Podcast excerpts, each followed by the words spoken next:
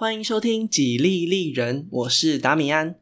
如果喜欢我的节目，赶快按下订阅或是分享给你的朋友哦。今天是法国史的第六集，帝国大分裂。今天的故事主角之一是法兰克皇帝路易一世，因为他一生之中和教会的关系良好，又被人叫做虔诚者路易。他其中一个儿子也叫做路易，因为大部分的时间都在日耳曼地区。所以被人叫做日耳曼的路易。为了方便让大家理解，爸爸我会叫做老路易，儿子我会叫他小路易。历史上其实没有人这样叫他们，而且日耳曼的路易还真的有一个儿子叫做小路易。不过在法国史的系列中不会出现，怕大家误会，先解释一下。当然，本集也会把地图放在粉丝专业中，听众朋友们都可以在资讯栏找到哦。西元八百一十四年，传讯的使者快马加鞭来到了老路易位在阿基坦的宫廷里。虽然他早有心理准备，前一年爸爸查理曼就指派他成为了共治皇帝，也就是共同治理国家的皇帝。但现在他得到了爸爸的死讯，还是片刻都不能等。他立即动身前往雅琛，那座查理曼钟爱的城市。他继位成为下一位法兰克帝国的皇帝。查理曼在过世的前一年，把伦巴底王国留给了老路易的侄子，也就是查理曼的孙子伯纳德。其他的领土全部都交给了老路易。在担任阿基坦国王时，他的表现确实不俗，建立了比利牛斯山的西班牙边区，为帝国的西南方设下了一个缓冲地带。但成为了皇帝，他能驾驭这个庞大的帝国吗？老路易上任后的第一件事情，不是发动战争，也不是大兴土木，他有另一个目标，那就是让法兰克帝国更接近上帝之国。老路易要将那些罪恶通通赶出他的视线范围，像是乱搞男女关系之人，或是宫里为数众多的女伴，其中甚至还有他自己的姐妹们。前一集我们说过，查理曼不希望自己的女儿嫁出去，反而鼓励他们在自己的住处养情人。现在时代变了，法兰克帝国来了一个道德洁癖的君王。当初被迫养情人的公主们，通通被送到了修道院，让他们在那里用余生去忏悔自己犯下的罪。老路易也借着这个机会，把查理曼的堂兄弟瓦拉一起送到了修道院。瓦拉其实原本对他十分忠心，但老路易不想给他任何的机会接触宫里的事务。老路易在阿基坦的这些年，已经建立起自己的统治集团。他有他更信任的手下，可以帮他出谋划策。过去父亲查理曼的大臣都被老路易慢慢疏远了。就在他上任三年后，一个当时被称作洗脚节的日子里，意外发生了。当时路易在雅琛教堂做完礼拜，要通过连接教堂和皇宫的木头走廊回宫的途中，走廊突然坍塌，差点没把他吓死。虽然许多宫廷大臣受伤或是死亡。但是幸运的皇帝逃过了一劫。老路易突然之间体会到了人生的无常。要是我什么都还没安排好，就这样走了，我的法兰克帝国该怎么办呢？老路易知道自己之所以躲过了继承王位时的内战，原因很简单，单纯只是因为他的兄弟都比他爸爸更早离开人世。如果按照查理曼的安排，就算每个人都已经被分配好了自己该得到的那份，到最后还是一定会要争夺最高统治的权威。路易这时候有三个儿子：洛泰尔、批评，还有小路易。如果老路易自己碰上意外，留下三个血气方刚的儿子，可想而知，帝国会面临什么样的灾难。三个月后，老路易公布了他的安排，其中最关键的当然是这个帝国的继承权。毫无疑问的，我们从克洛维听到现在，身为一个法兰克人，当然还是按照传统采行诸子均分。但是老路易比过去的统治者多了一点创意，加上了一些特殊的规定。在这个帝国分配诏书中，将阿基坦分给二哥批评，巴伐利亚以及其他更东边的地区分给了小路易，剩下的全部都交给了长子洛泰尔。这样的划分对大哥是十分有利的。帝国主要的核心地区都是交给他，而两位弟弟则是成为了在边境防御外敌的负责人。除此之外，大哥还可以掌握整个帝国的最高统治权，也就是成为法兰克皇帝。国家的外交、战争权都是由他来独享。如果两位弟弟过世了，但是有留下合法的继承人，那么他们的领地不能再分割，而是由贵族选出继承人中最适合的来接受遗产。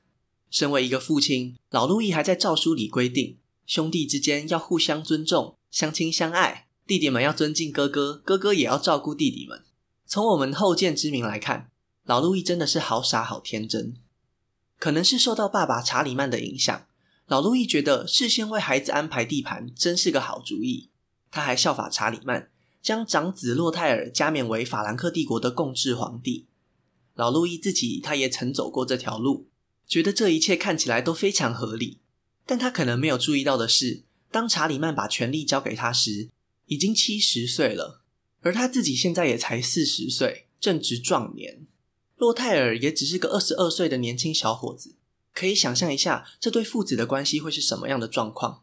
老路易的如意算盘中，可能也没有算到自己竟然还有机会再生下一个儿子。帝国的混乱都根源于西元八百一十七年的这封诏书，只是当时还没有人戳破这个美好的泡泡而已。虽然没有人发现帝国可能面临的危机，可是有个人却发现更大条的事情，那就是。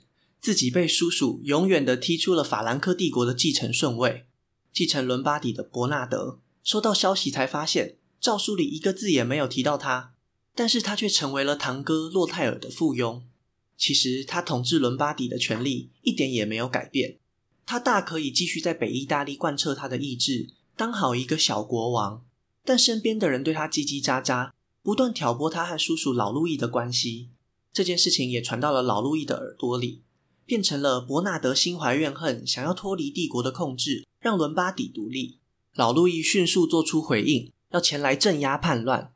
什么坏事都还没做的伯纳德被吓傻了，主动去找叔叔认错，希望可以保有伦巴底。老路易将他带回雅琛，以叛国罪审判，作为对家族其他成员杀鸡儆猴的例子，看看谁还敢造反。最后，伯纳德被判处致盲，就是弄瞎他的双眼。执行任务的士兵毫不留情，结果伯纳德撑不过这场折磨，两天后在痛苦中死去。老路易虽然也曾在战场上杀敌无数，但是他其实是一个心软的人。原本侄子叛国罪要被处以死刑，是他念及旧情才改判致盲的，没想到如今却意外的杀死他，让他内心非常自责。隔年，老路易从和布列塔尼的战争归来后，收到了一个噩耗。皇后因为生病离开人世了。他和皇后的感情很好，平时也会和她讨论国家的治理或是其他重大的决定。老路易既悲伤又恐惧，因为侄子伯纳德的死，皇后也有份。虽然可能真的是意外，但是老路易深信，这就是上帝为了惩罚他们而给的报应。王公大臣们劝他赶快再娶，但是老路易不肯。他们向老路易说：“帝国可不能没有皇后啊！”每个人心中都希望自己的亲戚可以借此飞上枝头变凤凰。几个月后，在他们不懈的努力之下，老路易终于还是妥协了。脱颖而出的是巴伐利亚的朱蒂斯，他的家族是巴伐利亚和萨克森的贵族世家，位于帝国的东部地区，恰好可以让阿基坦出身的老路易获得更广泛的支持。自责的皇帝再婚以后，还是没有走出害死伯纳德的阴影。他努力寻求宗教上的慰藉。不断向上帝忏悔，但这还不够消除他的罪恶感。三年后，他找来了教皇和帝国的贵族们，公开向众人忏悔自己的过错，其中甚至有些只是微不足道的小事。老路易希望能和所有他伤害过的人和解，许多曾经被他赶到修道院的亲戚，重新获得了皇帝的任用。有些人也接受了长子洛泰尔的延揽。老路易心中总算是放下一块大石头。但他这样的行为却削弱了身为一个皇帝的威严，让他在众人眼中看起来是那么的软弱，慢慢的失去他应得的尊重。隔年，朱蒂斯生下了老路易的第四个儿子，也就是后来的秃头查理。暗潮汹涌的帝国终于要迎来滔天巨浪。由于继承权是属于所有合法的婚生子女，朱蒂斯是老路易明媒正娶的皇后，秃头查理自然也有权利继承帝国的一部分。但是老路易在七年前就已经把大饼画好了，现在多了一个小弟来分食，那要从谁的手中拿走一块呢？三个哥哥都大他至少一轮以上，谁也不愿意自己委屈一点，对这位刚出生的小王子的态度当然也不会太友善。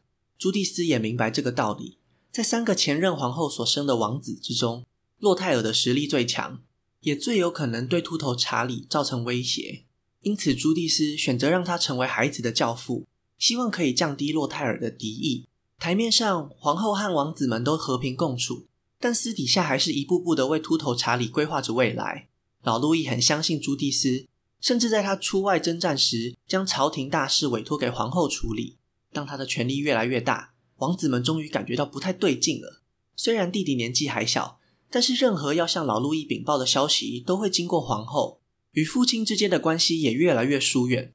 如果继续放任继母只手遮天，他们的地位很快就会受到威胁。果然，长子洛泰尔收到通知，他被指派到伦巴第。虽然他名义上还是共治皇帝，但人已经离开了核心地区。同一年，老路易宣布将阿勒曼尼这块原本属于小路易的土地分配给秃头查理。帝国的天平正在倒向皇后母子这边。三位王子展开行动，在雅琛的宫廷里也有其他不满皇后的贵族。他们邀请王子们带兵前来清君侧。老路易每次从布列塔尼回来，都有坏消息等着他。上次是皇后过世。这次是王子们联合造反，王子们和贵族指控皇后和一位大臣有染，还散播谣言说，其实秃头查理根本就是皇后和这位大臣所生。老路易很清楚，这就是抹黑造谣。但是形势比人强，皇帝在回到首都的路上碰到要来抓他的军队，在措手不及的情况下被软禁了起来。大哥洛泰尔本来就是共治皇帝，他趁这个时候废除了父亲的皇帝头衔，皇后也被送到修道院。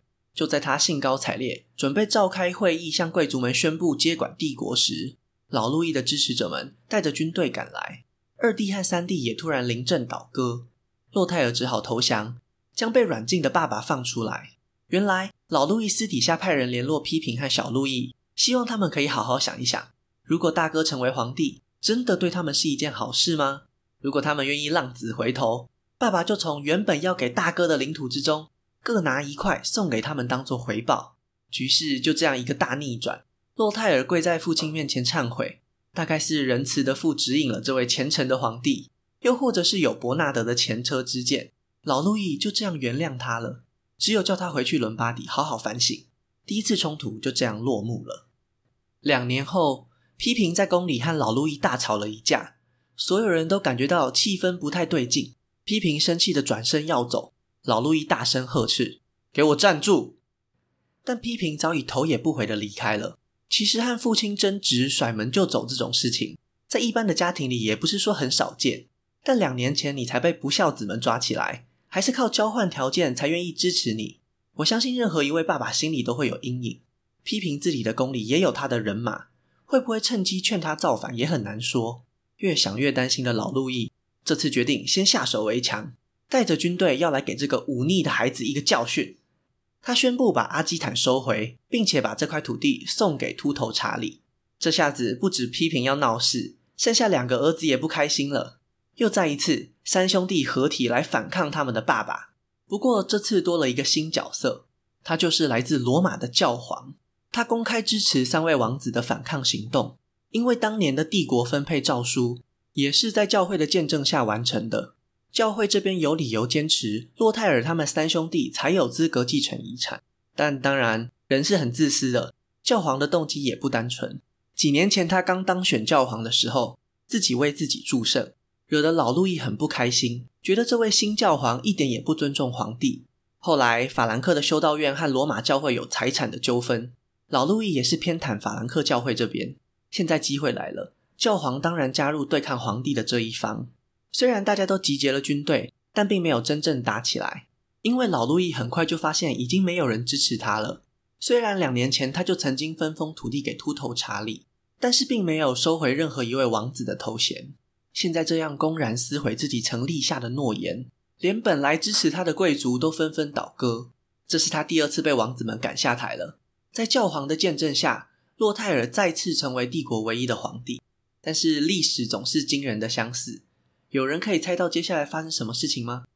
没错，三兄弟又吵架了。洛泰尔态度太嚣张，威胁两位弟弟服从他的命令。批评和小路易再次组成同盟来对抗大哥。他们说爸爸被大哥虐待，实在是看不下去了。洛泰尔遭到夹击，向南边逃去。老路易恢复了他的地位。这次老路易给洛泰尔加上了一条新的规范：没有我的允许，你再也不能擅自离开意大利。西元八百三十七年，老路易又再次加冕秃头查理，让他成为勃艮第以及阿勒曼尼国王。隔年，批评过世后，又加封阿基坦给秃头查理。等等，不是说好如果三兄弟有人过世，将从他的合法继承人中选出一位大家满意的吗？显然，这时候老路易已经没有再管之前的诏书了，说反悔就反悔。这是身为一个皇帝，他最后能够做的了。在他接替查理曼之后的二十年中，他已经看尽人情冷暖，三个不孝子，曾经背叛他的贵族，落井下石的教皇。老路易努力的想要维持帝国的统一与和谐，然而一切总是与他料想的相反。还记得他在诏书中曾经嘱咐王子们要相亲相爱、互相尊重吗？对这一切失望透顶的他，只希望秃头查理在自己过世以后还能分到他应得的那份遗产。但是他眼中的公平，却是引起其他人愤怒的不公平。批评的合法子嗣小批评被阿基坦的贵族们推举成为新的国王，小路易也要讨回属于他的阿勒曼尼。不过这次洛泰尔学乖了，在老路易最后的这次内战中，他选择加入了父亲这边。毕竟老路易这时候也真的老了，洛泰尔没有什么反抗他的好理由了。皇帝的位子总会传到自己的手上，两个弟弟才是他未来的麻烦。如果他们打赢，又从爸爸那里抢走原本属于洛泰尔的土地，那就不好了。秃头查理负责处理小批评，老路易和洛泰尔则是对付小路易。这次老路易终于打赢了，小路易只保留了巴伐利亚的土地，其他全部都被收回。老路易将帝国除了巴伐利亚以外的土地分成了两份，东边的那份给了洛泰尔，西边的那份给了秃头查理。在最后的胜利过后，老路易病倒了，不久之后就离开人世。法兰克帝国并没有因为老路易的死而停止内斗，新一轮的兄弟大战很快又上演。洛泰尔一当上皇帝后，直接不演了，马上昭告天下，之前的分配全部都不算数，我只承认西元八百一十七年的帝国分配诏书。秃头查理，你根本没有资格继承任何土地，阿基坦的那块地也应该交给小批评来统治。小路易发现不太对，所以他跳出来抗议。如果根据最早的分法，他只有巴伐利亚以东的领土。前面两次内战，老路易分给他的土地不就都没了吗？虽然其实以老路易过世时的分法，小路易确实只能继承巴伐利亚，毕竟他在爸爸过世之前还在闹事。但这时候谁还管这么多？会吵的弟弟才有土地分。洛泰尔又再一次面临两面作战的窘境，他赶快联络小批评，向他表示：“大伯不会骗你，就像我公开跟大家讲的。”只要你打赢了，以后你就是阿基坦国王，快夺回属于你的一切吧。于是分队就这样完成了。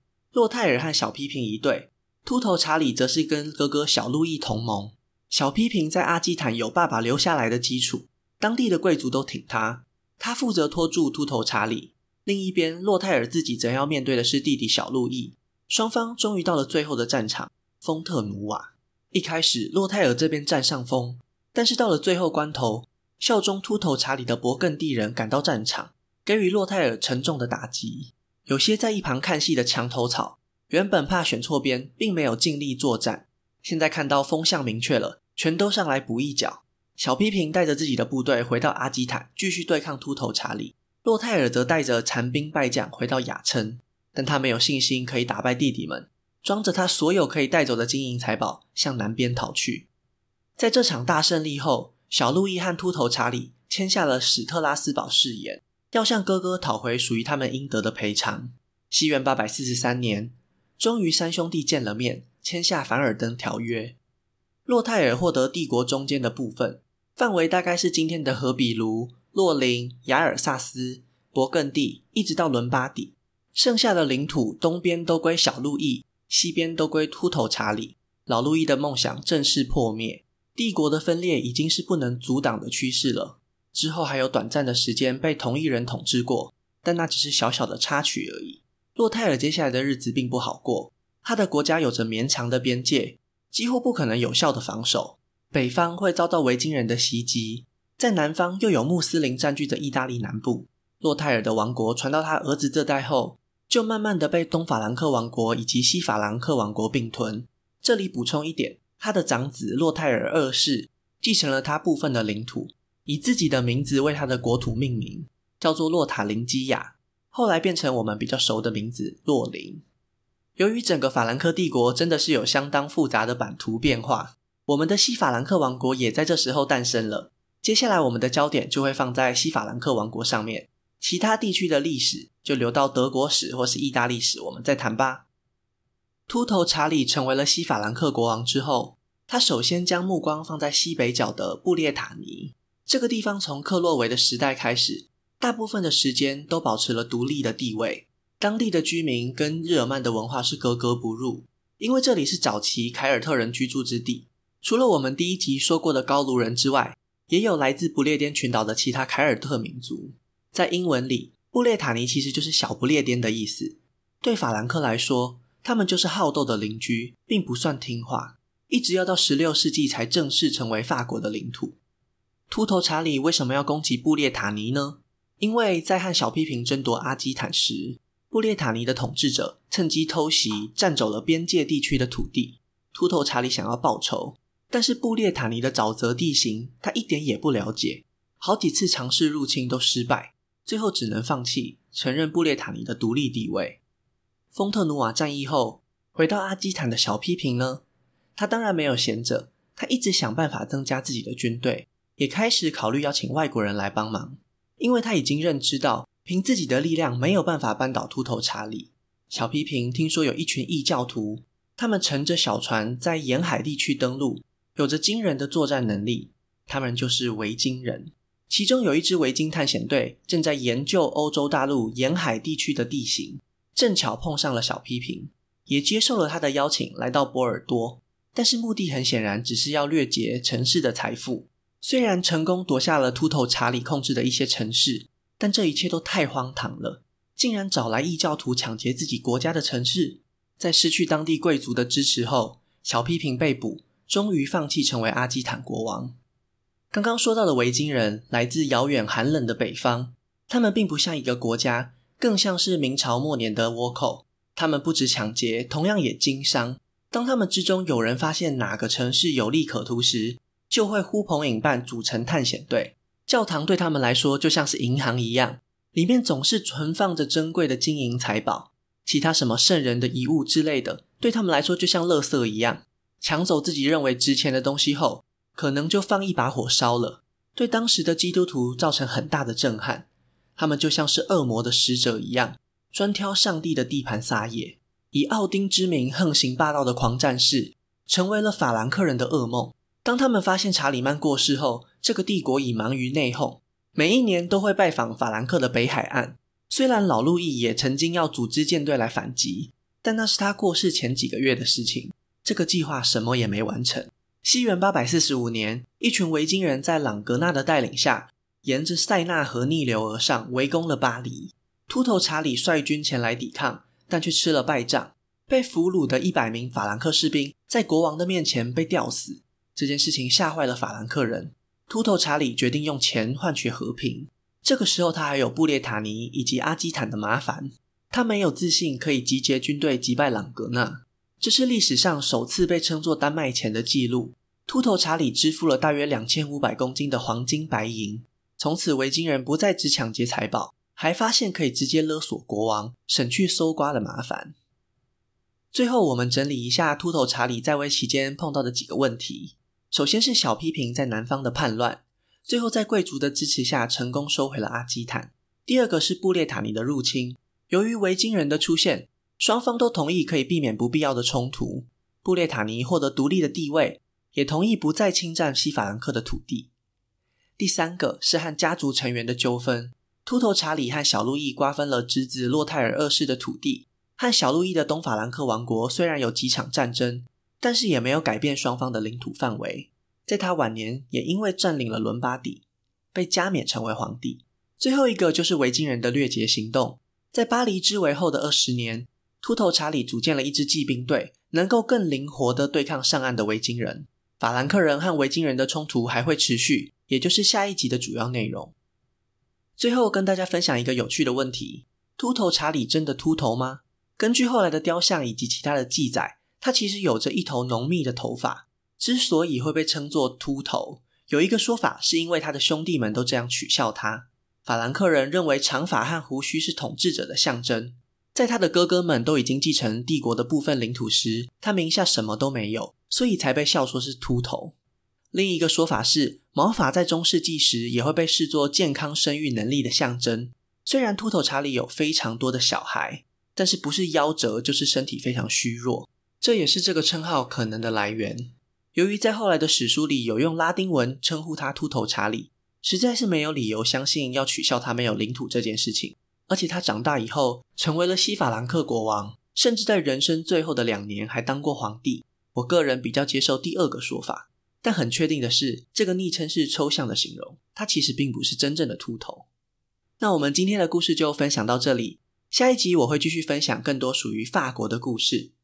如果喜欢我的节目，订阅 Podcast 就是对我最大的支持，也欢迎在 Apple Podcast 评分留言哦。